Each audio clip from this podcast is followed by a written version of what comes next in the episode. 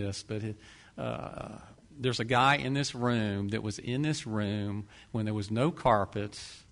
Uh, we were just working. I can't remember the day, what we were doing on a particular day, but I can remember being in this room. And, and Chris Cogswell was here, and he brought a friend of his, Derek Jenkins. And uh, hadn't really seen Derek much since then. It's been a long time ago, so we're talking about on the verge maybe of 15 years or something like, like that. But when Chris was home recently, he said, You'll never guess in the world what Derek's doing now. He's going to become a pastor. really? I just think it's great. But anyway, Derek happens to be here this morning with his wife. He is uh, serving at a church down in the Tampa area with a guy that I went to seminary with, David Harding. And uh, and evidently doing a very great job. And, and, and so pray for him. He's in seminary now. He's going to be preaching for his first time in a couple of weeks. So, anyway, keep them, and, and, and his wife is with him this morning too. Just keep them both in your prayers. We, we uh, hope to see you a lot more. Maybe give you a chance to preach here sometime. Maybe. We'll see how you do. See how you do first. But I mean, it just it just amazes me what God does with, you know, who would have ever thought for a minute that, that, that God would begin to use this young man's life the way that he is? Did you ever believe that would happen, Derek? No. Are you still as fun as you used to be? Okay, we'll ask him. Yeah, he had me in stitches that day. I don't even remember what he was doing, but. Okay, we this morning are going to be turning to 1 Timothy chapter 2. Uh, oh, I do want to say this too. Some of you were saying, Where's Lloyd? You know, it's unusual that we have just ladies up here are leading us in music, and, and, and Lloyd has had some voice issues lately, and he needs to take a little time off to get his voice back up to snuff and uh, and all of that. So we need to be in prayer for him too. And uh, we're hoping that maybe Dave Hiley will be able to fill in here a little bit on occasion and and all of that. So uh, anyway, that's what's going on there. But uh, 1 Timothy chapter 2, uh, we started this a number of weeks ago. We started to get into this area of the, the epistle where Paul begins to make a real distinction between the role of men and women uh, in the church. Uh, and I just want to challenge us with this before we begin this morning. Uh, we live in a world today where there are all kinds of buzzwords going around and phrases going around, and one of those is that we must be politically correct, right? In other words, we have to be very cautious about what we say and what we practice. We need to be sensitive to this, that, and the other uh, and to other people and things like that. And don't get me wrong, we need to be sensitive to other people. The last thing you and I want to do is ram, cram, jam Christianity down anybody's throat. We don't want to do that, right? But we understand that that may be okay out there in the world. It's not really okay out in the world. It's going on out in the world. But it stops at the door. What I mean by that is this is you and I need to be biblically correct. That is our guiding principle. That we need to let the Word of God rule our lives and fashion our understanding of absolutely everything.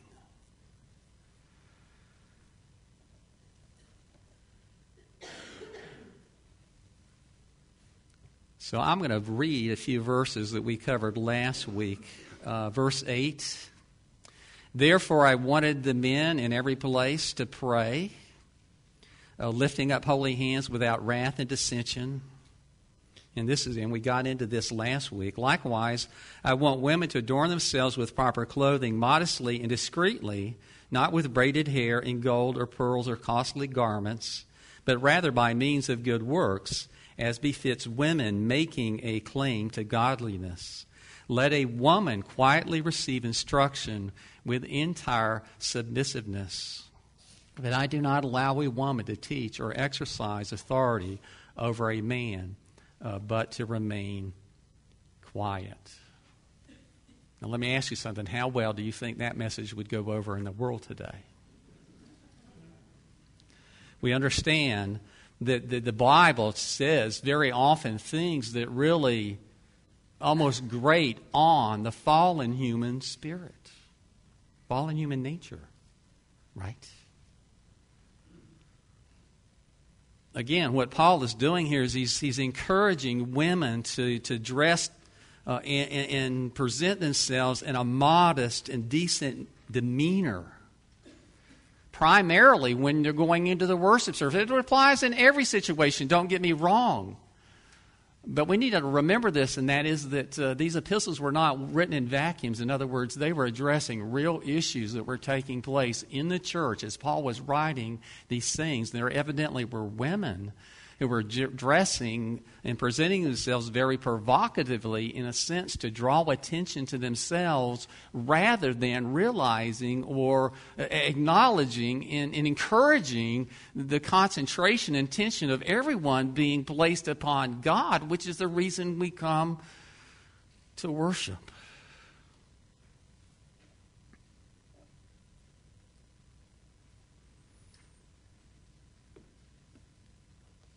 Verse 10 But as is befitting a woman who promotes reverence for God by means of good works.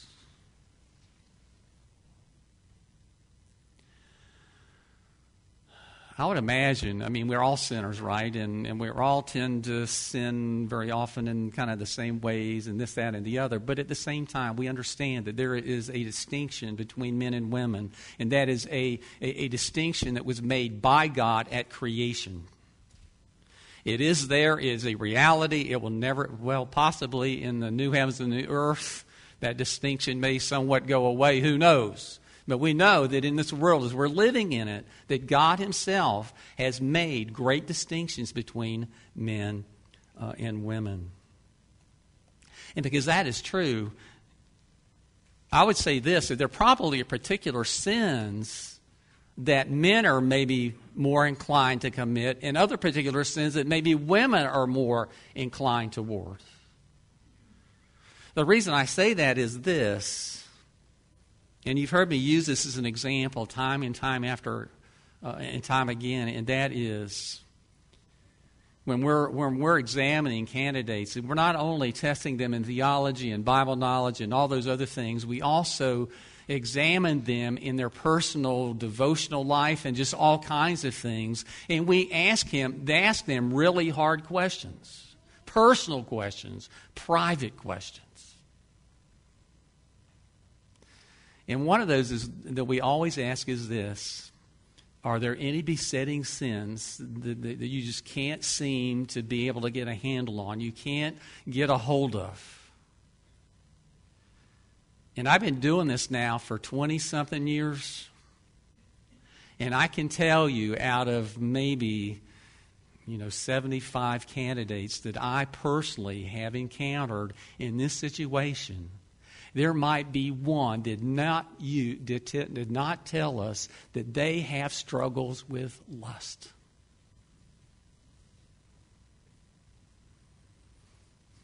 It's something that I think men struggle with probably more than women. Certainly, women, maybe to some degree, and in different ways, and all of that.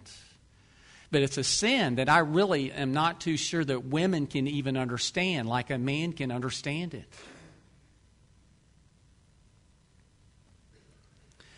So, what Paul is talking about here, and what I'm encouraging all of our ladies to do, is be sensitive to that.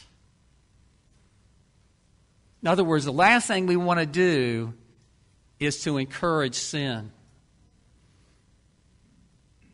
Now, there's nothing wrong at all for ladies trying to look nice. That's not what we're talking about here. As a matter of fact, we really like it when you look nice. We really like it when you all dress up and all that kind of stuff. And again, like I said last week, there's really no one in this room that I'm concerned about in regard to this particular aspect. But we need to understand that in the church in large, there certainly are churches today, meeting today, where this really would be a, an issue.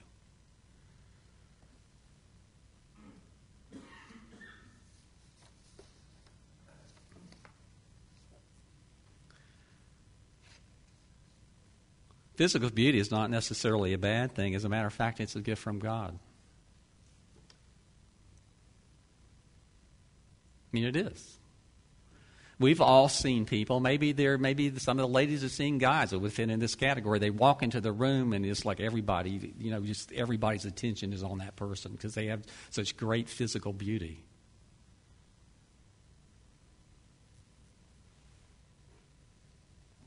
Sin comes in when people purposely use that sort of thing to their advantage, to bring attention to themselves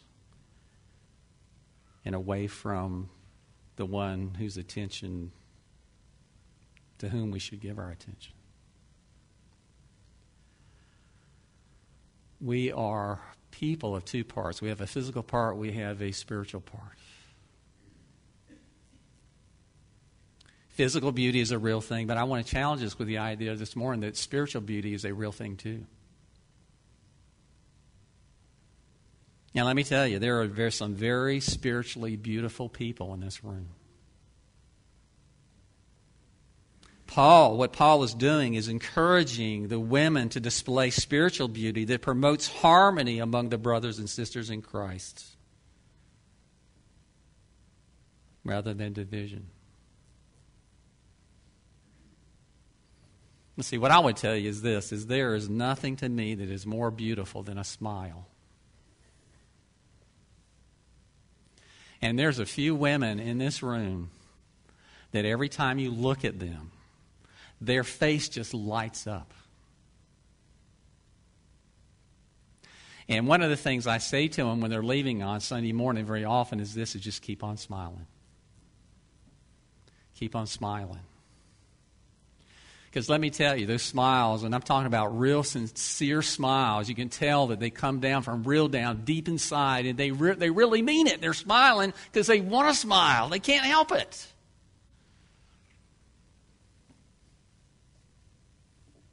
Keep it up. You're beautiful and encouraging.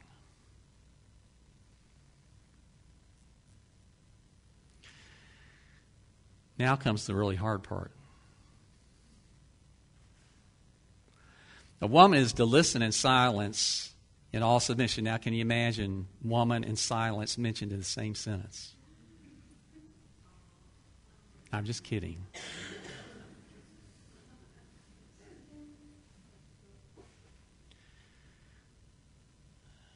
We, we differ from one another in lots of ways, and some of us tend to be on the quiet side.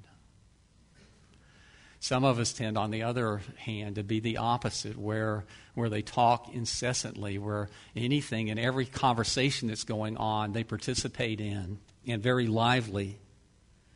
I would imagine that you would find most of us are somewhere in the middle. Sometimes we talk, and sometimes we don't talk so much. But the truth is this none of us likes to be told to be quiet. I don't know anybody that if, if they hear that spoken to them by someone in authority, that it doesn't at least to some degree grate on them.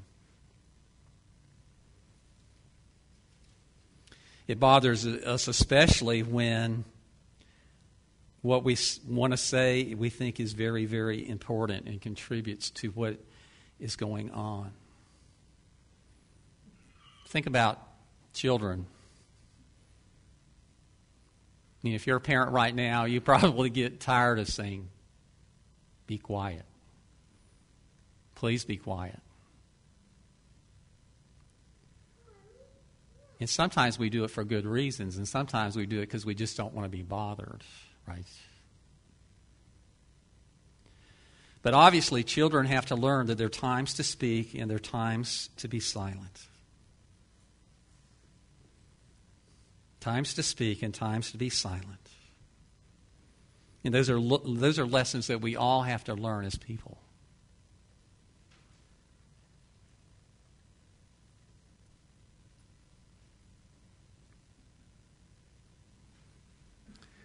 Like I said before, many things the Bible says are grating to the fallen, sinful nature of man. And when the Bible says things that, that seem, because I would imagine if you were, a, if you're a woman, at least the first time you read those words, there certainly had to be some sense of, how can the Bible say that? How can, how can Paul say that? Women are supposed to be silent. He must have a low view of women. He must, must not, not think that women are equal to men and this, that, and the other. But let me just tell you, that is not the intention here at all.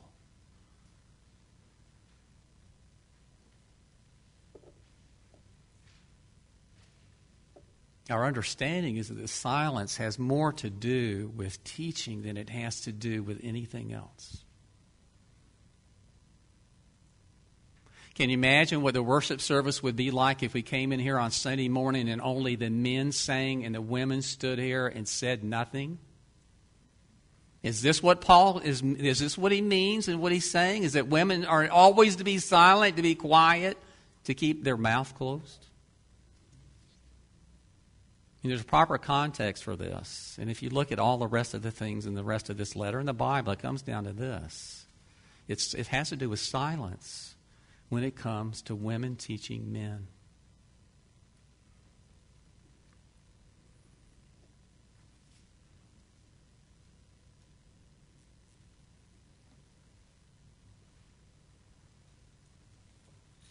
So, are you always pleased with what God has to say to you? Does it always just settle in nice and comfortable and cozy and in all of that. But just remember, as parents, we say a lot to our children. And remember that God is our Father.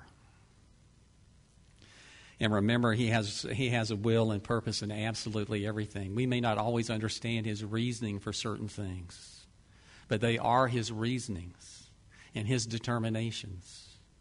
And just as we abide in, in what our parents tell us to do, we abide in what our Father in heaven instructs us.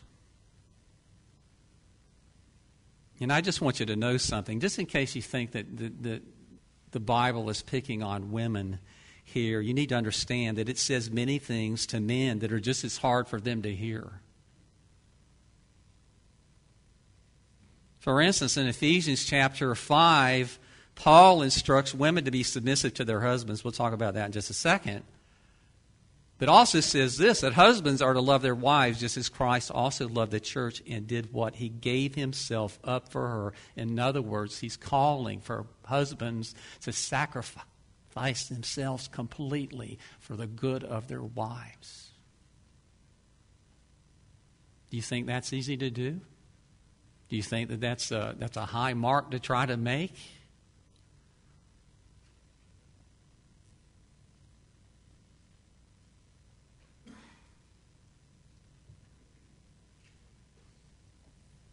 Not only that, Paul goes on, he says, not only be silent, but also be submissive. Completely, absolutely submissive.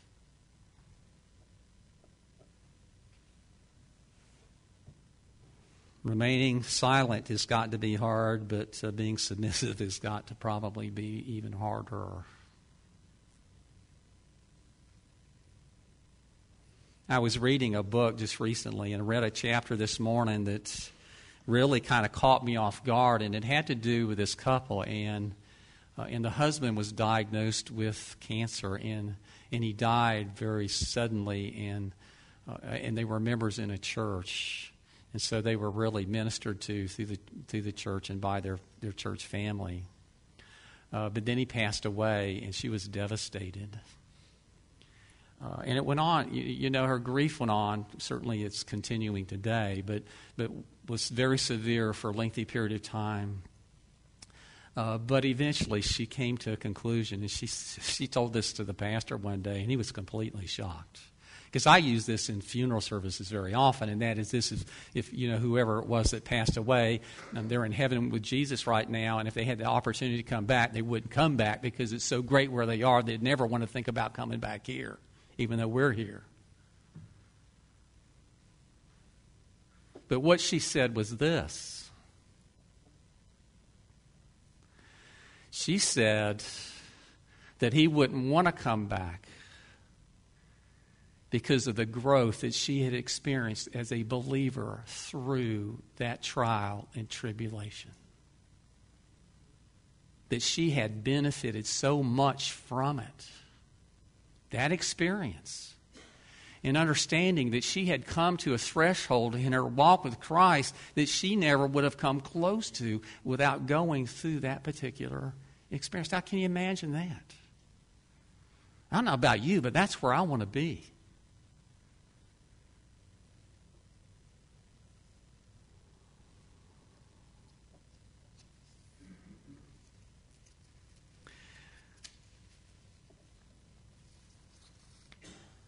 I was going to say something, but I've decided I'm not going to.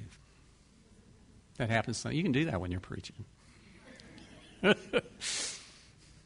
I'm not going to go there. But ultimately, guys, what it comes down to is this: is it means a lot of things, but one of those is our willingness to be submissive, according to the Word of God, to other people, is a measure of our willingness to be submissive to God. I mean, if we are, we are, and if we're not, we're not. Right?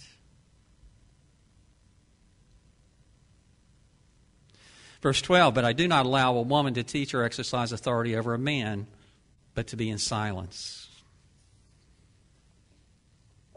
Now, if you weren't offended before, maybe you are now.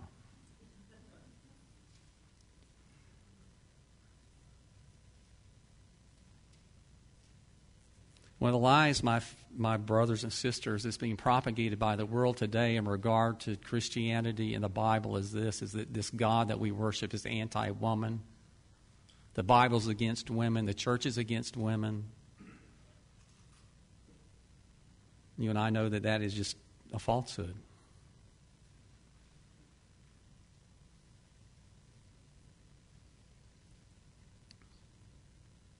The Bible is not anti woman, neither is its author.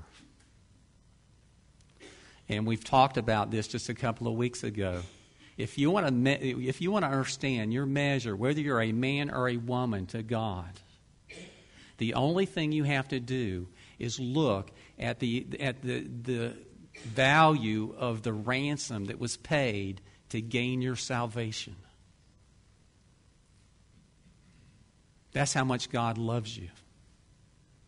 That God the Father gave His Son, God the Son came and did everything that was necessary so that you and I, all of us being absolutely, totally, completely unworthy of it, to the greatest extent we could, we, beyond our comprehension. Nonetheless, because God is a God of love, you and I are reaping that benefit. And it doesn't matter if we are a man or a woman, that is what establishes our importance in the kingdom of God not whether we are male or female.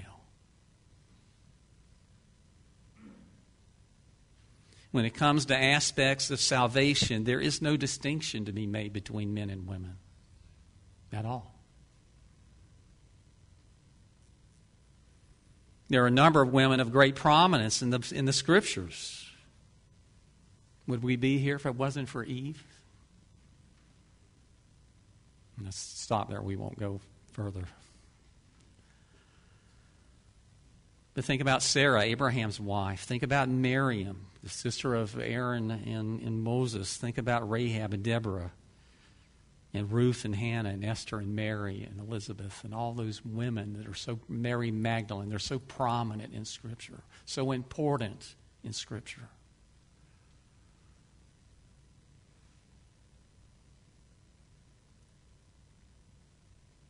But even so, what we see is, the, is what Paul is saying here. And he, he, this is not just Paul speaking, this is God speaking. You need to understand that. How do we know that? We know for a lot of reasons. One of those is if you take what Paul says here and you balance it in Scripture, weigh it in the balance of Scripture, you come to the same conclusion.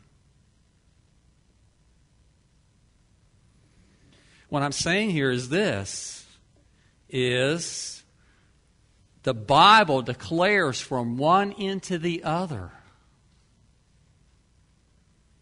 that women are not to teach men or exercise ecclesiastical authority over them. I'm going to emphasize that.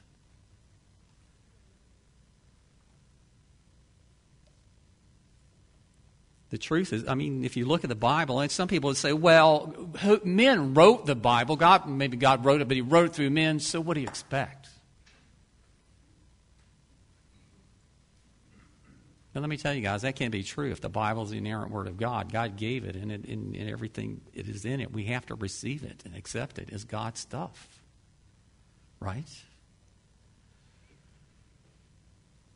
But there are no examples in, in Scripture of women teaching men except for one that I can come up with, and this was Priscilla and Aquila. And it was not in a public setting where Priscilla and Aquila took, oh gosh, what's his name? Apollos. They took him in private and they corrected his misunderstanding about some aspects of the gospel. That's the only single time in Scripture that you can find a woman actually having any degree of influence as far as t- teaching on men. But one of the people that they want to use very often to demonstrate that there is a place of authority for women, and that is Deborah, the judge, all the way back in, in, in, the book of Judges. But the, the truth is this as you start digging into it, what it looks like is Deborah's in power for one reason, and that's because the men had abdicated their authority. We look out at churches around today, and we know that there are many churches and denominations where women are in very high levels of leadership. There are lots of churches meeting today where the pastor is going to be a female. And we can say all kinds of things about it, but I would say one of the primary problems here is this is the men are not leading. God has called them to lead, and they're not leading. Someone has to do it.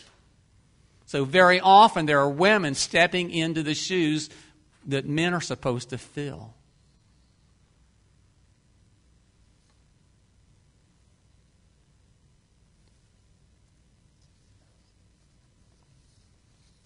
If you've been here for very long, you'll know that you've, you know that we don't have men sitting under the teaching of women. It just does not take place. Now, let me just say this: we had we had women leading us in, in singing this morning. Some people here may take exception to that. I can tell you right now, there would be some pastors and churches in our denomination that would take exception to that.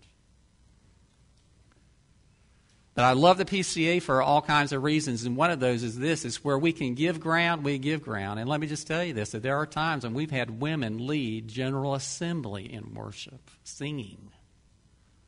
But we have never, ever had a woman preach at General Assembly. That's because the Word of God is clear.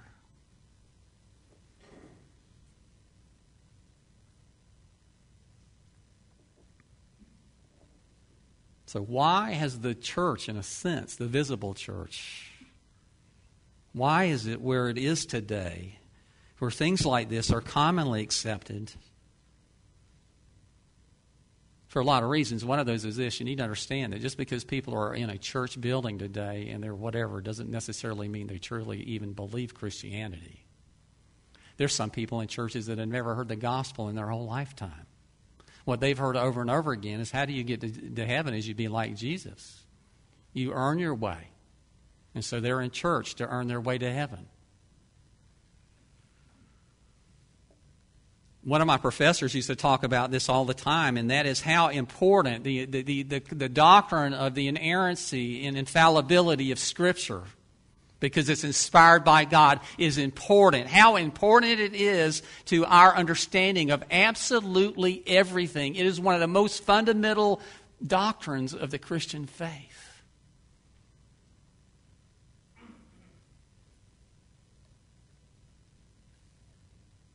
But see, one of the problems to here today, guys, is this: is there are people today who are in churches that do not believe that the Bible as a whole is God's word.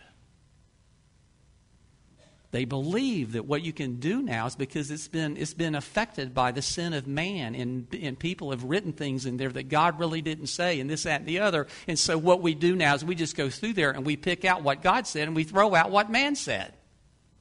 And this is obviously one of the things that man said, not God, because he would never say something like this. So it's gone. But my professor talked about the slippery slope. Once you give up on that fundamental doctrine and you step out onto this slope that's like grease, it will carry you to places you never thought you would go. You would begin to deny all kinds of things. Because now you can just simply pick and choose what you want to believe and forget about the rest of it.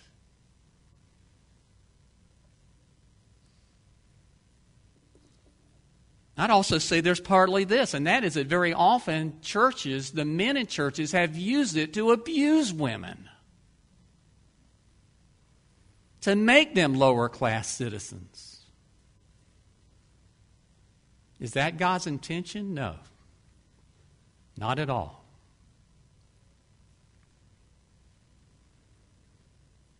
There's all kinds of cultural and social pressure on the church today to become more and more like the world, to be politically correct.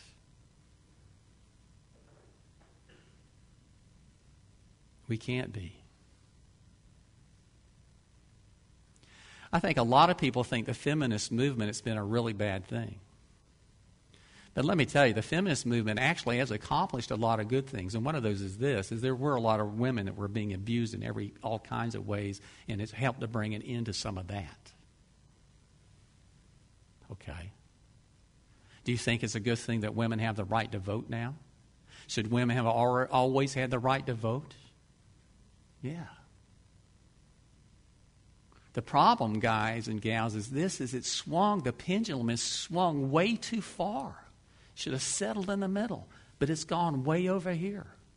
So that now we have a culture out there that is doing its very best to erase absolutely every distinction that exists between men and women. Sad.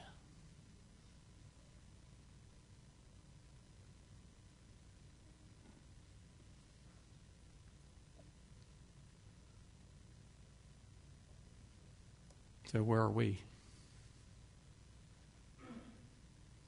Are we willing to let God's Word speak for itself? Or are we going to pick and choose? Throw out what we don't like, receive what we do like? Or, when it says something difficult and hard like this, we'll just figure out some way to explain it away. That's not really what God means. But what I'm telling you, this is what God says, and this is what God means.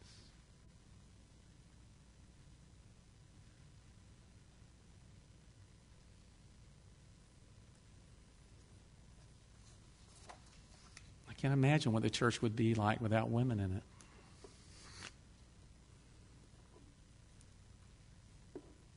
Seriously. What would it be like?